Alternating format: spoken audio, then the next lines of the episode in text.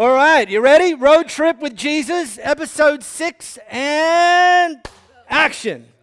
Question Have you ever done something, said something, experienced something that after it happened, you wished that you could just rewind the tape and have that moment again? Me too. I remember in my early 20s, I was working for a, an Australian rules football team down in Fremantle. And uh, on one of the days off, um, I was uh, just walking around Fremantle and I bumped into the coach and his wife. And they'd had a baby maybe six months prior, and they're pushing the baby around in the pram. And I said to them, Beautiful, good to see you guys out here. I looked at her and I said, Oh, are you pregnant again? And she said, No. And I thought, man, if only life came with a rewind button, because I would love to have that moment again and choose my words very differently. But chances are you have had a I wish I could rewind moment in your life. And it may be like me, something you've said, it may be something you've done, or actually maybe something that was done to you. And, you, and, it, may be something that was one off, or it may have even been a pattern or a season that you're now living with the consequences of that and you think, man, if only I could just rewind to just before, knowing what I know now, having experienced what I'm experiencing now, if only I could just rewind, and just, just, just before that moment, and, and, and have that opportunity again and, and, and say things differently, think things differently, choose things differently, maybe avoid things differently. But you and I both know life doesn't come with a rewind button. But here's the good news, and this is what I want to dial into today. Jesus doesn't give us a rewind button, but he does give us a second chance. And so I want to airdrop us into one of the many things that happened in Jesus' life on the various road trips that he took. Uh, in in the our Elevate app, you can uh, open that up, tap the Bible tile. It's going to take you to something that John recorded about Jesus' life. It's in chapter 8. And uh, we've been road tripping through some of Jesus' life and some of the things that he's done. Some of those have been miracles, looking at various miracles. He, he healed a man uh, with a crippled hand, and we talked about the road to healing. Uh, Louis talked about the road to resilience, where Jesus and some of his uh, merry men were on a boat in a lake, and, and, and a storm came. And by the way, some of his followers that were on that boat were experienced fishermen, and this storm, they thought they were going to die. See, it's like the cabin crew. When the cabin crew start panicking, that's when you know you're in trouble, okay? When the fishermen on the boat start thinking, this one's going to take us out, you know you're in trouble. And Jesus calmed that storm. Jesus was known for his miracles. Jesus was also known for his teaching. Last week I talked about road to greatness and something that Jesus taught about using our influence for others, that, that, that serving without expectation is the posture that we're meant to take in our life. Today, I want to look at something that's not a miracle, and nor is it something that Jesus taught. However, it's just as important as any miracle Jesus ever performed and anything that Jesus ever taught. So here's how uh, John records this particular slice of Jesus' life. Jesus road tripped across to the Mount of Olives, and then he road tripped back to the temple. That's the Elevate version, in case you're wondering. Swarms of people came to him, and he sat down and taught them. And the religion scholars, now, by the way, this swarms of people, th- this is important to understand. This was a problem for the religious leaders. Jesus was becoming more popular than, than them. His, he was growing in influence that was starting to surpass them. And so they felt very threatened by Jesus. Understand that? That's the, that's the context of what was about to happen. So the religion scholars and the Pharisees, they led in a woman who'd been caught in an act of adultery, and they stood her in plain sight of everyone. Now, we don't even use this word adultery anymore. Adultery means having sex with someone that you're not married to, okay? We don't use it now because it's not even a big deal. In fact, if you watch television, they make fun of the virgin, not of the person being caught in the act of adultery. But in this day, this was a big deal. But because we don't understand it, I thought, well, what would be a parallel? What would be the equivalent? What would give us some kind of maybe insight into what this moment might have been like for the woman? So let's just suppose that we uh, push pause on this message, and what we do is we get you up, each one of you, one at a time, and we stand you right in the front. You've got to look out, light on you, and we, we put a little sort of montage of all of the stupid things you've done, the dumb things you've said, the thoughts that you had that you're glad no one knew you had. We collected some video interviews with the people you've hurt. And we just ran that, and you were standing there and you could say nothing. You couldn't explain anything. You weren't allowed to give any context to that. Oh, yeah, but th- no, shut up, stand there, and let us watch the stuff that you had hoped no one was going to catch you doing. That's, that's kind of what this situation was like for this woman. Not cool, right? Teacher, this woman was caught red handed in the act of adultery. Now, that's just awkward right there. Moses, in the law, gives orders to stone such persons. What do you say? And they were trying to trap him into saying something incriminating so they could bring charges against him. Remember, he's threatening their influence, threatening their popularity, so they're trying to catch him out. So they pull this stunt. Jesus has walked into the temple, innocent, he started teaching people who were coming to hear more of God's word and, and what that means for their life, not a crime. But because of the threat that Jesus was placing on the established religious leaders of the day, they were trying to trap him and using various tricks to do so. So, this was their latest stunt. Go out and find someone doing the dance with no pants with someone that they're not married to. Bring him into the temple, throw him in front of everybody and in front of Jesus, and say to Jesus, Okay, here's what the law says. What do you say? And they would have thought in this moment, they, we, man, it's good to be us. We are such a bunch of clever dicks in this moment because, because they knew in that moment that they had Jesus cornered. They had him caught because if Jesus had said to them, No, we shouldn't stone her to death, he would have actually been going against God's law and therefore disqualifying himself as a son of God. How can you claim to be the son of God when you don't even do what God instructs us to do? So, he, so they knew if he took that route, he's out. He's done. You're done, man. You, we've, we've blown your cover. You were never the son of God, and now everyone knows. Or if Jesus had said, Yep, let's stone this woman to death, that actually the Roman authorities would have had cause to take him away because the Romans, who had conquered the Jews, they had removed the right for anybody except Rome to order the execution of any citizen within the Roman Empire at the time. And so if Jesus had said, Yes, stone her, the Pharisees could have got, got on the phone, called the Romans, and they would have come and arrested Jesus. So they thought he was, he was done. He, he, like his two options, he was, he was cooked either way backed into a corner. Well, you know one thing that I've learned about Jesus? Nobody puts Jesus in the corner.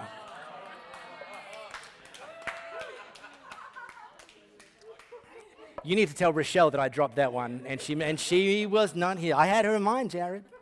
I really did. Shall I do the Patrick Swayze lift now? now, before I show you what Jesus actually did, let me just, let me just h- highlight a little sidebar here.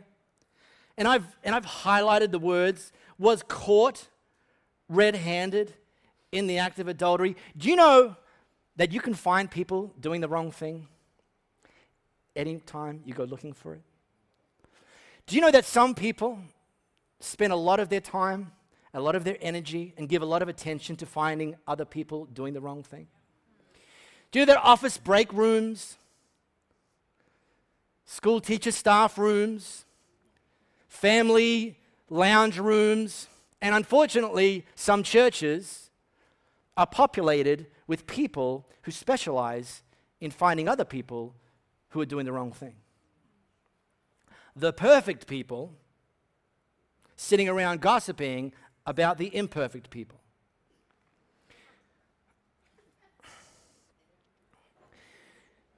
One thing I've learned is if you don't become one of those people, over time, those people will be less likely to look for you to share their gossip because they've, le- they've learned over time that you don't bite.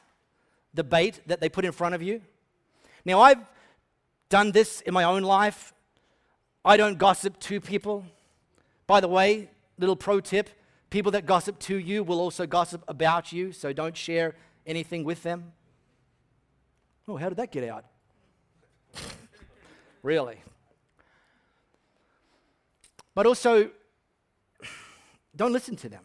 So, so, not only don't gossip, because by the way, you're not perfect either, nor am I, but don't listen to gossip. Change the climate in your family, change the climate in your workplace, change the climate in your community. I've got my life at age five zero. I've got my life down to I only have one person who persists in trying to gossip to me. I'm down to one. And I ain't giving up till that number's zero. But I'm down to one. It's an extended family member, so I can't kill them. Uh, so, so it's, and it's not Louis. No, it's not.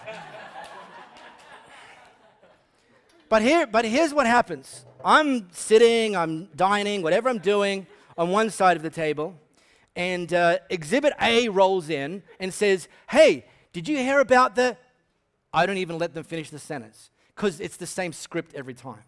So I give them the same script every time. No, I didn't hear about them, and I don't want to hear about them. You would think that's the end of it. they then say, Yeah, but I just. And I say, I know what you just. You just want to tell me this one thing. But then next week, you just want to tell me another one thing. I'm not interested. And if you continue to, I just, I literally, I literally get up and I walk away. I do. That's it. You've taken the wind out of the sail. No, they, they go and find someone else, but it's, but it's not you. And you're not perpetuating that. So here's my pro tip don't be like the religious leaders and look for people doing the wrong thing. Be someone who prides themselves on trying to catch people doing the right thing. Catch your kids doing the right thing. Catch your spouse doing the right thing. Catch your colleagues doing the right thing. Catch your employees doing the right thing. Catch your neighbors doing the right thing. And, and watch your influence grow as you do that. Now, it doesn't mean we should just stand by idly as and when people we love are doing things in their own life that's less than God's best. Because sometimes God will use you and use me to be the actual vehicle that points someone away from what they're doing that's less than God's best and gives them a second chance to actually realign themselves and point their life and their choices and their words and their thoughts and their actions in the direction of God's best. So we don't judge them, we don't criticize them, but, but there may be a role. Sometimes God uses me in someone else's life, and if I've got a platform of trust with them, so I'm not just running around doing a hit and run at everybody that moves, everybody that's doing something less than God's best. But if I've got a relationship with someone that's built on a very solid platform of trust, which is built over time, and I see them doing something that's less than God's best, I literally say these words to them. And I, it, this is, I've scripted this. I say these exact words. And some of you know this because I've said these exact words to some of you. I've said to them, and these are my words Question If I noticed you doing something that was less than God's best, would you want me to point that out to you? So I asked for permission because I love them.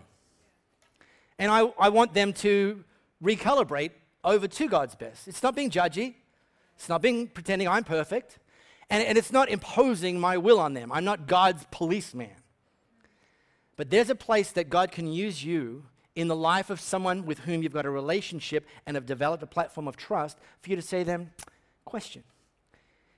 If I noticed you doing something that was less than God's best, would you want me to point that out? Here's what happens so far. I'm only halfway there in my life, but at the halfway mark, I've never had somebody say no. Platform of trust has been established, and I'm asking permission. If they say no, I'm done. That's it. Cool, no problem. But if they say yes, I say, cool, well, here's the thing, and here's why I've just noticed that. And what happens after that is that person says to me, You know what? Anytime you see me doing something that's less than God's best, can you please point it out? Yep. And I'll say to them, And I'd like you to do the same for me. Let's love each other enough to tell them, other person, you got spinach in your teeth. Your fly's undone. I had to watch you preach for 30 minutes, and it was very awkward. and I say, Why didn't you tell me before I got up here? now, here's the drum roll, the moment you've been waiting for. WDJD, what did Jesus do? Jesus bent down and wrote with his finger in the dirt. So these religious leaders thought they had him cornered, thought his only options were don't throw a stone or yes, throw a stone go against God or go against the Romans. Jesus instead bent down and wrote with his finger in the dirt. They kept at him, badgering him. He straightened up and said, The sinless one among you, you go first.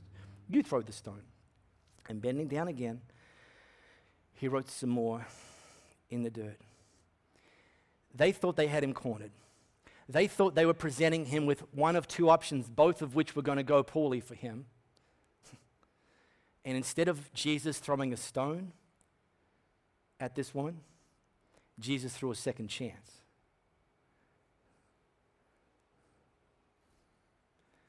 Hearing that, the religious leaders walked away, one after another, beginning with the oldest.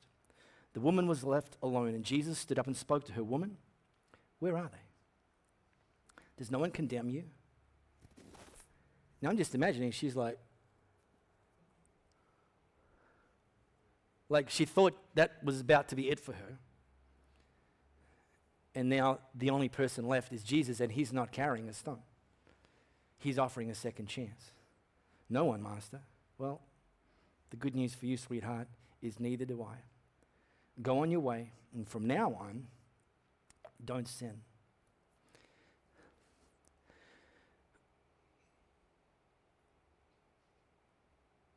Jesus doesn't condemn. It's great news, huh? And Jesus doesn't condone.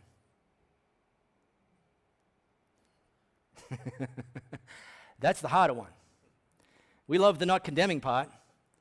And then Jesus says, Yeah, but what you're doing is less than God's best. And so I want you now to change the trajectory of your behavior. He doesn't condemn, and he doesn't condone. If you scroll back up in John's account of Jesus' life, you'll come across when Jesus first entered the picture. John records about him. The Word was, was uh, in the beginning was the Word, and the Word dwelt among us. And then, and then, Je- and then John writes, writes this thing about Jesus Jesus came full of grace and truth.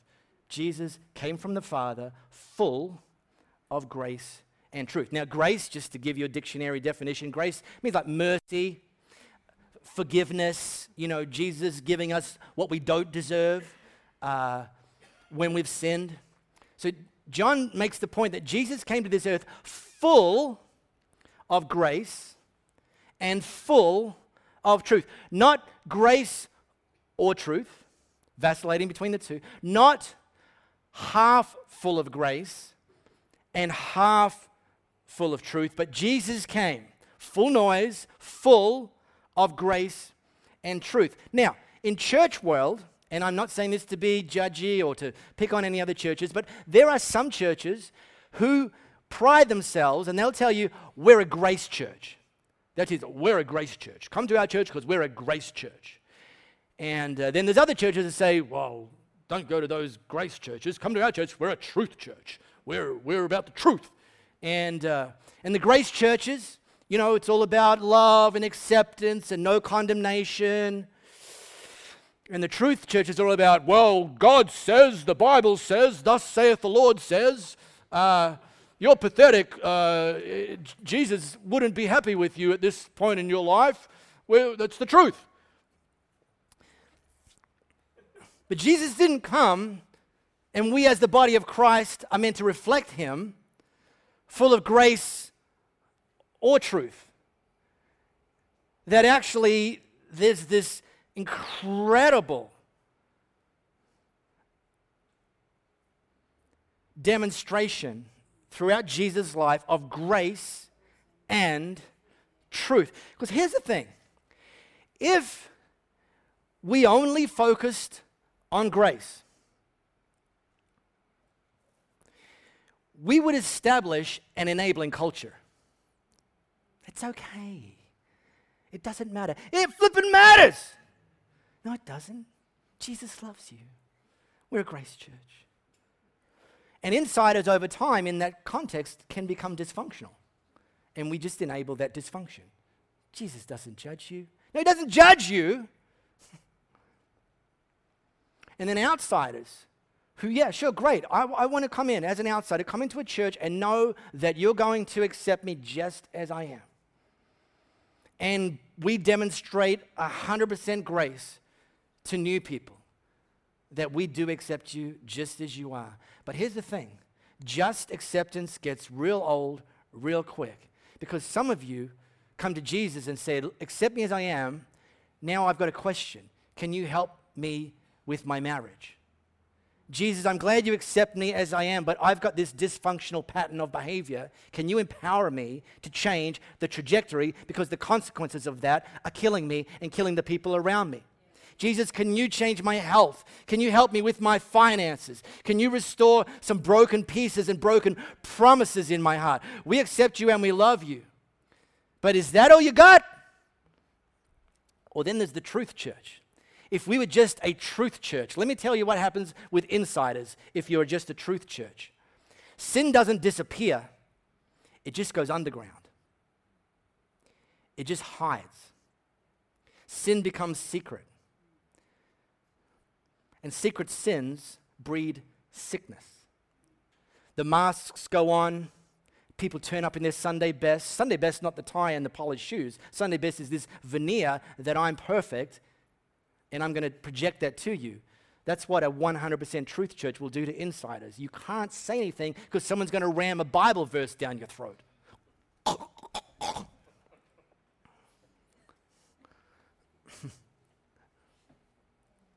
and then outsiders, who wants to turn up to that? Jesus condemns you. Have some coffee. it might be poisoned. Jesus doesn't condemn and he doesn't condone. And here's, but here's the magic. Here's the secret source. Here's what Jesus does. He's full of grace and truth, but here's what he did with this woman. He showed her grace, then truth.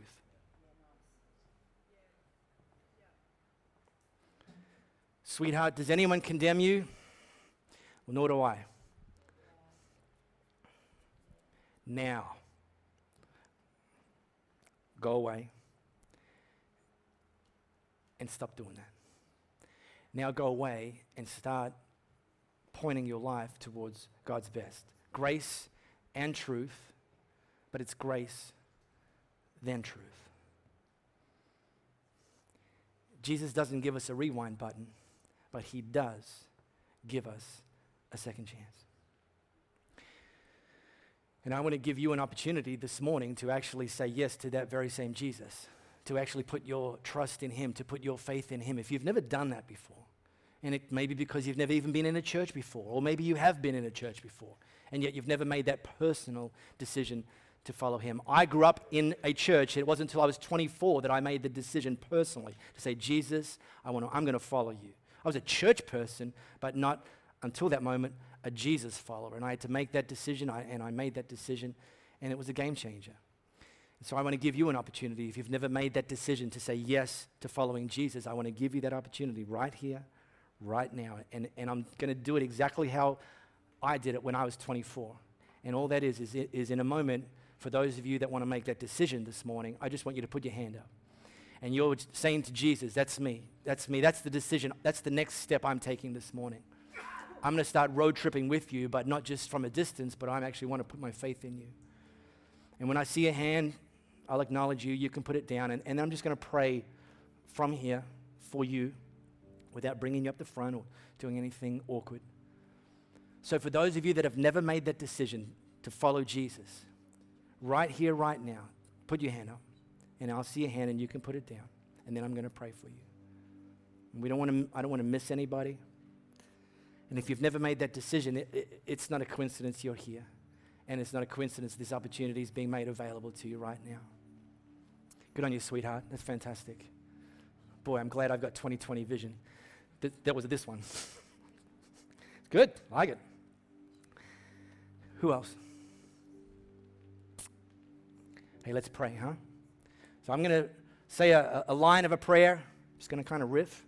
And I want you to repeat that line after me and let's kind of pray together, especially that person that lifted the hand. And at the end of that, just so you know, in case you forgot or in case you didn't know, God says that in that moment, when somebody makes a decision to put their trust in Jesus, that the entirety of heaven rejoices.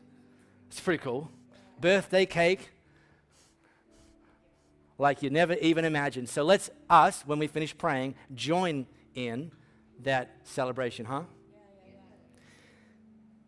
Pray this prayer after me. Dear Jesus, today I decide to follow you, to put my trust in you. I thank you in this moment that you forgive me, that you show me grace, and I commit from this day forward to follow you for the rest of my life. In Jesus' name I pray. Heaven rejoiced and Elevate did too.